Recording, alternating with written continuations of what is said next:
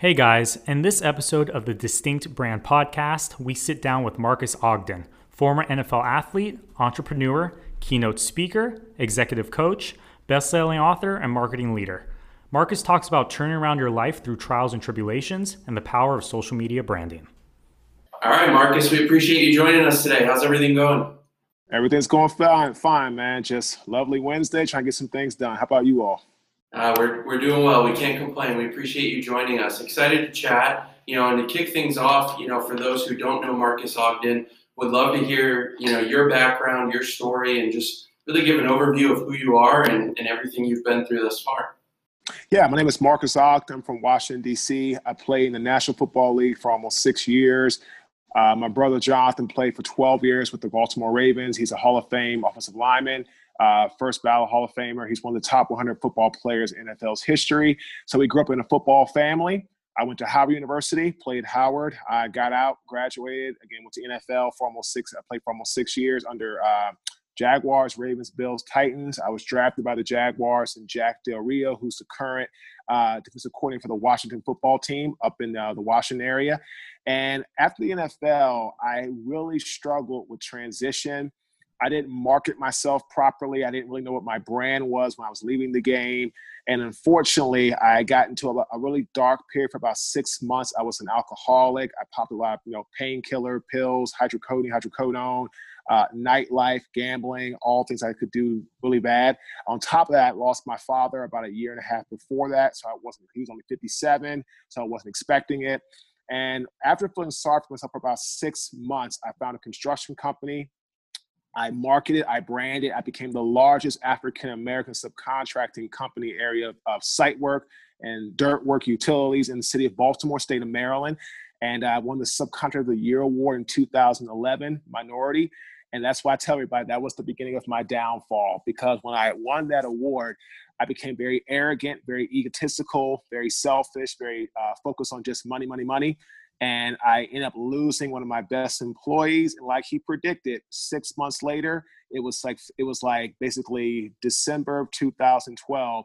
Uh, we shut our doors, and then February 2013, I had to prepare to file a bankruptcy. My home was foreclosed on. I left Baltimore, came to Raleigh, where I'm currently now living.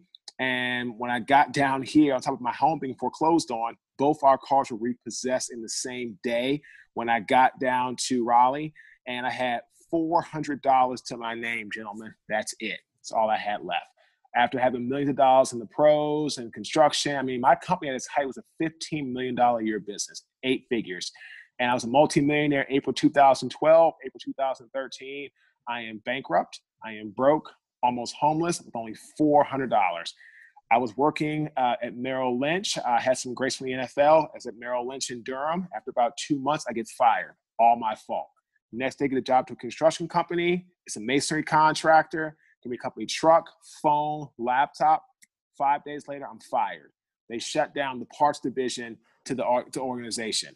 And as a result of that, I ended up losing everything including my self respect, when I was basically fired from two jobs in the same week. And I just literally came to a point where I said, all right, what am I going to do now? And I started coaching football, branded myself, marketed myself, built some relationships. Problem was, guys, when the, my kids got into the season, they stopped training as much. The money stopped coming in. I needed a job. I took a job as a custodian. It was actually this month it was seven years ago this month. I was a custodian making $8.25 an hour. I had a pivotal moment and someone's trash got on my bare skin, clothes, body, everything. You can think about spoiled milk, rotten banana peels, rotten meat, everything you can think of bad. My skin, my clothes, my body, everything. And that was my wake up call. That was my pivotal moment. And so what I did, what I did was I came home and said, okay, well, what do I want to do with my life? I am good at communication. I am good at storytelling and I want to help people. I said I'm passionate about helping us. So I computed and became a speaker. And I started September 2013, seven years ago. And it took me two and a half years to get my first paid job. Two and a half, 30 months of being told no on every paid job I went after. Got my first paid job for a college down in Wilmington, North Carolina. And I haven't looked back since. Uh, I've been marketing, I've been branding, I've been doing all the things you all talk about. I've now worked for 17 Fortune 500 companies. I do consulting all across the globe. I have clients that are in all industries, food and product, to real estate, to marketing, branding, to technology, you name it. But marketing and branding the last four years has been a major part of our brand getting back and continue to climb from where we were in the gutter to where we're trying to get to the top of the mountain. Wow, no, that that's absolutely incredible, Marques, and I think you know your story eh, very much has multiple highs, multiple lows there, with lessons in between, and I think there's a lot to unpack there. And before you know we even dive into the branding element side at the end and how it's continued to help you become successful, right before that you mentioned you know you hit a point where you were a custodian and you were making that life decision to to focus on your passion. Can you talk to us a little bit more about that moment where you made the decision to go in on your passion where you were going to market yourself. You were not going to lay anything back. And you know what what happened there and how how you made that happen versus when you were out of the NFL and you decided to start a construction company. I bet you know these are two different points in your life where you've had you're coming out of two crazy different experiences. How did those experiences ultimately impact that final decision when you were a custodian where you're like now this is time where i'm going all in so when I left the NFL and I started my construction business, I started for the wrong reason. I started just to make money. I, I, I had money put away, good, uh, uh you know, several hundred thousand, almost a million, a a million dollars I had put away. But I started that because I wanted to make money, and I call it the big check syndrome. I chased the money, I chased big checks, and that's what happened. I got overextended. I literally grew a company, had a lot of success, but I didn't know the business. I didn't know it. So I didn't sit down and figure out what were my strengths and what was my passion because I was hitting the bottle, I was hitting the painkillers, I was all, all gambling, nightlife, clubs, all that stuff. That my mornings were just kind of me trying to wake up and get myself going again and, and getting over that hangover. I didn't even process anything. And I just said, okay. I went to an event at Morgan State. I heard Congressman Elijah Cummings, who passed away a couple years ago. He was very close to Obama, congressman for the state of Maryland. Heard him speak, was inspired by him started my company, grew it, but then it crashed and burned. As a custodian, what I decided to do was I looked inside myself first. I call it the inside to outside theory. I realized that why my company crashed and burned while with not knowing about it, I had no accountability, I had no ownership of failure, and I always blamed other people for my faults. As a result of that, that's when I said, okay, I gotta fix this. It starts with me. What three things are you good at? What are your strengths? And then I computed that into what I felt would be a good career for me. But I had no idea it was going to be this hard. But still, I was able to push through it and persevere through it because it was the strengths. I just I did a podcast uh, uh, not that long ago, and she got a great quote, a great caption, a great quote for me, and she captioned it: "If you don't love what you do, you will hit the wall." And that's what happened. I hit the wall with construction. Yeah, I made a lot of money. Yeah, I had all this notoriety. Yeah, I had all this fame. Yeah, I won awards, all that stuff, but I didn't like it. So I was always coming home feeling drained and tired and all that stuff. And I needed the nightlife. I needed the, all that gambling. I needed that to really pick me up because I enjoyed that. But at the same time, I hated my everyday nine to five or six in the morning until six at night. I hated it. Now Am I tired at night? Yep. But do I need the nightlife, the gambling, all stuff? Nope. Married man, two daughters, you know, loving my life because is it hard work? Absolutely it is. But I don't hit a wall because I enjoy speaking, I enjoy consulting, I enjoy doing podcasts, I enjoy giving back. Mm-hmm. Because at the end of the day, gentlemen, that's the legacy I want to leave. So today I'm much smarter and I pick something off my strengths and my passion versus construction I was just chasing the almighty dollar. And the adversity you have overcome, I mean, is is inspiring. And so, you know, when you look at today's athlete, right, things are obviously a lot different with social media, the access that fans, friends, everybody just sees a lot more of their daily lives. How do you think your career would have been different if, when you were in the NFL, there was social media and there was a lot of people talking to athletes about branding and planning for after sports. How do you think that might have changed, you know, your story? Oh my, it would change everything because I would have figured out how to brand myself. So when I left the game, I was prepared and I wasn't like having this huge gap of transition, not knowing what to do next. And this is why I'm hoping that a lot of athletes, for example, I saw Derwin James, who plays for the, for the Chargers, is out for another out again for the year, torn ACL or, or some type of meniscus or something really bad for six to eight months. And I'm hoping that Derwin, he's still a Pro Bowl player, phenomenal player. He's gotten injured like two of his his first you know three years. I mean, so I'm hoping that he starts to think about, okay, I want to keep playing football, yes, but what's my life after? Do I want to brand myself? He's a Florida State guy. He's probably big in Florida. Create the brand. That's why I had the construction company in Baltimore. I played for the Ravens. The Ogden name was there. It made sense. In my current business, I had nothing and we restarted from the bottom. And now I'm never going to leave Carolina because I have a lot of businesses here. There's a lot of technology here. But I've really worked hard in my local area. I tell people all the time become a local known person, become a statewide known person, then become a national, then go international. So we started here locally, a lot of free stuff, a lot of free jobs, uh, Boys and Girls Club, football programs. So we worked hard here. Now, of course, social media has helped us grow much more exponentially and much more expeditiously. But if I had football, excuse me, if I had social media when I was playing, I mean, we had MySpace, and that wasn't anything like today.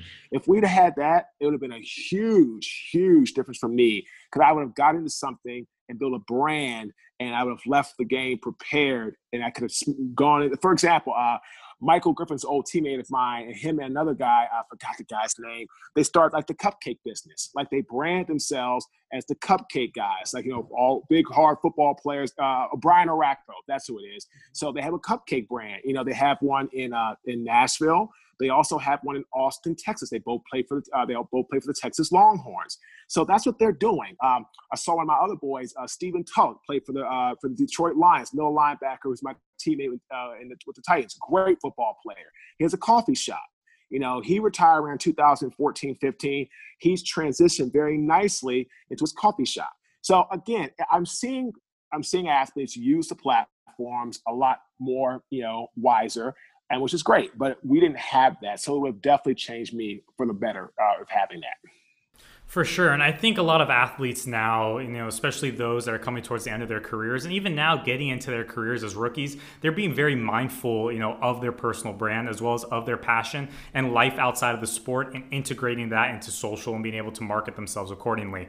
Now, I think a lot of conversations happen where, you know, you hear these athletes are being told you need to do this, you need to, you know, know your passion, um, integrate it, brand yourself, and so you have something to work off of when you retire. Now, my question, you know, to you is let's get a little bit more detail. The actual how behind that. You know when you identified your passion and you decided you're going to go in all in on social what were the steps you took to make sure that could actually be successful? Because i just think you know oftentimes these athletes they know they're being told that they have to but they don't know where to start. So where would you say they would have to start to get that off the ground and build that brand presence? First thing they have to do okay so, one, so number one is you have to decide what the brand is going to be the brand needs to be off your strengths, right? And off what you know and have experience in. That's number one. Number two, create, I call it you have ambition or you need to create a blueprint or a business plan of what you're going to do. That includes what kind of finances do you need? Who's your target audience? What's the marketing strategy? Networking, old fashioned way. What's your digital marketing strategy? What's your social media marketing strategy? Build up your database, right? Create things, write blogs, like build up a, a business plan that's cohesive to the brand and what you are passionate about, have experience in. And then, third and most important final step start telling your inner circle what you're doing and why you're doing it and when your product will be to market. So, again, you have to know what the brand is off the experiences and passion you have Two, create your ambitious business plan. And again, has everything in that standpoint, right? Where you have your marketing strategy, your product, your target audience, your price point, how you're going to hit that target audience, how you're going to get it out there. Are you going to go automation maybe some point down the line when you get enough, enough of a following, right? Build up your content. Then third, tell your inner circle. If you don't go to your inner circle and lean on them and let them know what you're doing so they can support you, then why the hell are they in your inner circle? I love that. And I was taking a look before this interview uh, at your LinkedIn presence. You know, I think that's something we're always telling athletes is think about LinkedIn too. It's a great place to connect, you know, with with business minded individuals. How has LinkedIn, you know, helped your career, um, and what are some of the positive things you've seen from that? LinkedIn has built our career. If I could do a commercial for LinkedIn, I would. It has been the number one platform for our business. I've worked for 17 Fortune 500 companies in the last four and a half years. Some people don't get one or two. I've, I've been blessed. I've done 17. Of the 17 gentlemen, 10 are Fortune 100. Think about that. Seven years ago, gentlemen, making $8.25 an hour. Today, seven years later, I've worked for 10% of the top 100 companies in our country as a speaker, a coach, or a consultant.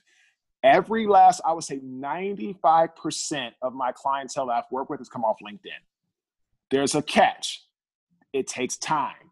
There's three things you have to do when you're posting on LinkedIn. One, you have to have engaging content, good picture images, good caption writing. Don't speak about all about what you do pull in other people, pull in how you've helped other people, pull in, even when you talk about how you've helped other people, it will shine a light on yourself and what you're doing.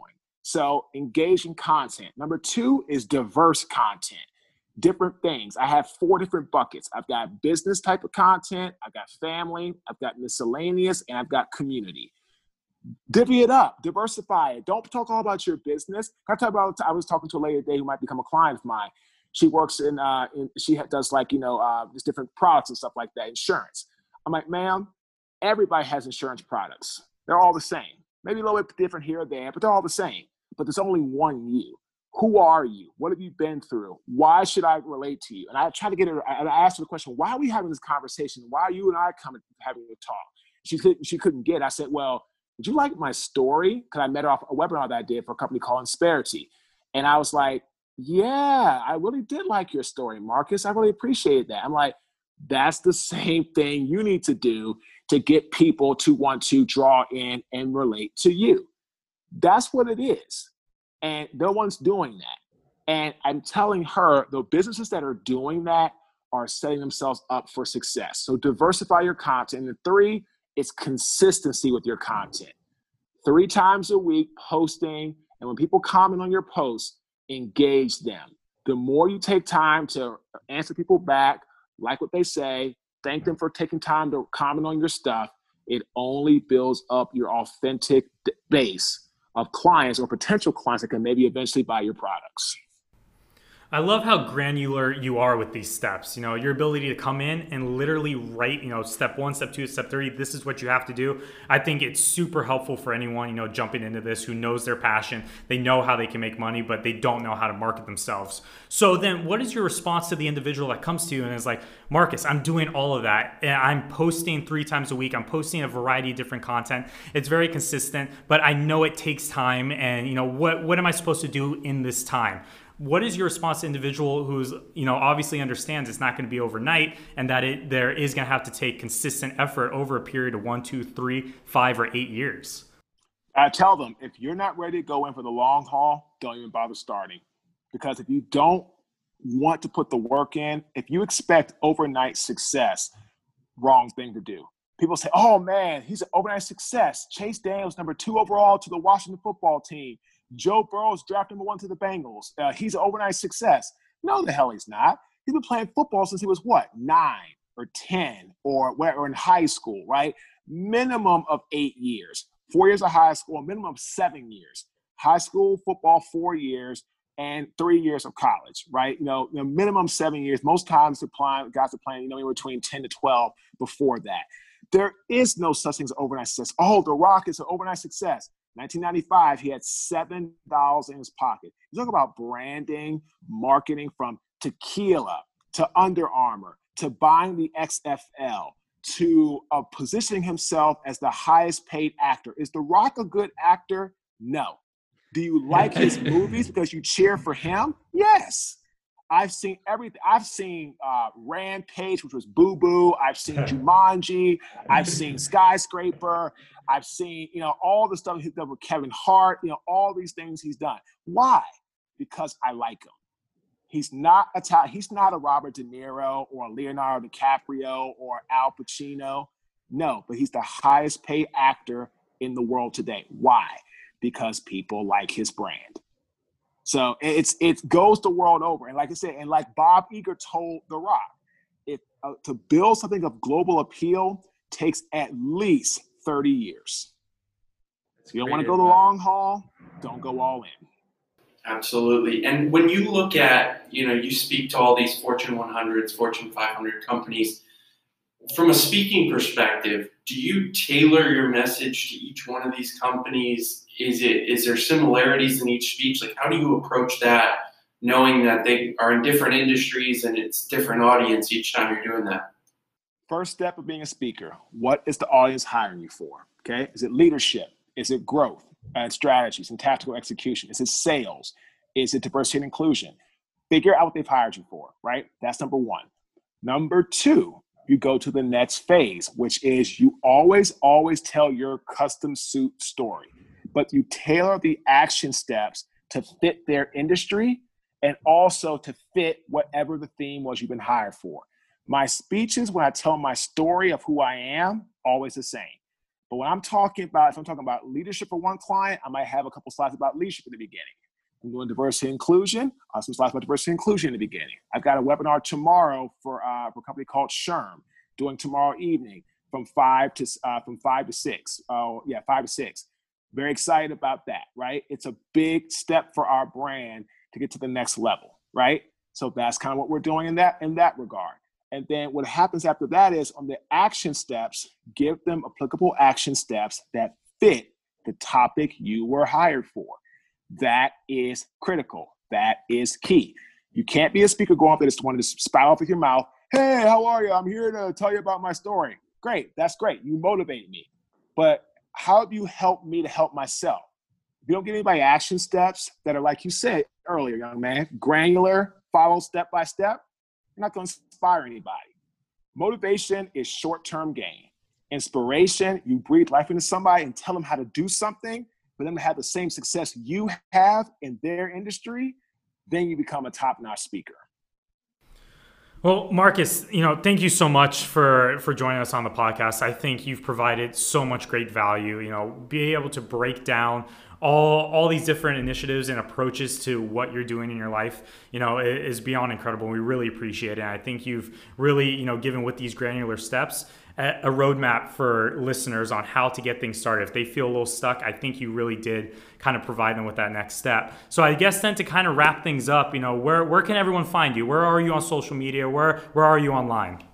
So they can go to, to uh, my website, www.marques, M-A-R-Q-U-E-S, Ogden, O-G-D-E-N dot com. LinkedIn is Marques Ogden, Instagram at Marques Ogden, Twitter is at Marques underscore Ogden, Facebook is Marques Ogden. We also have a speaker page on Facebook. I would highly suggest anybody that wants to really take this a step further that can't afford my coaching one on one, or we're actually working on what's called also the mindset funnel, which is going to really help people who are stuck wherever they are through a step process achieve success by how, how you can build a super strong bend. Everybody's mindset bends but never break mindset. We have a mindset funnel. We also have something called a subscription model coming out within january of next year where we're going to have 13 videos per month one big video and then 12 smaller videos one on a monday wednesday friday to give you one action step that day towards like a goal setting theme or a networking theme or a marketing theme. And then we're going to do that for the year. You can access that through our website as well. But if people can't afford that, which obviously some people can, which is totally fine, you can pick up the success cycle. It is our bestseller. It's on Amazon.com, BarnesandNoble.com. It's in Barnes and Noble's bookstores all across the country, and it's an Audible book that Amazon bought the rights to. It's called the success cycle. It talks about three major keys to have success ambition, create your blueprint, drive, being inspired or motivated, and hard work, focusing on yourself, not the competition. If you do those three things in your life, gentlemen, no matter what you want to do, what industry, you can have ultimate success in your life. This was excellent. Thank you so much, Marques. We can't wait to see what you accomplish next and appreciate your time today. Absolutely. Have a great day, gentlemen. Thanks, you, you too. Take care. That's it for this week, and thanks again for tuning into the Distinct Brand Podcast. This episode is available through iTunes Podcast, YouTube, and Spotify. Follow us on social media, subscribe, and leave a review. Once again, thanks for listening, and we'll be back next week with a brand new episode.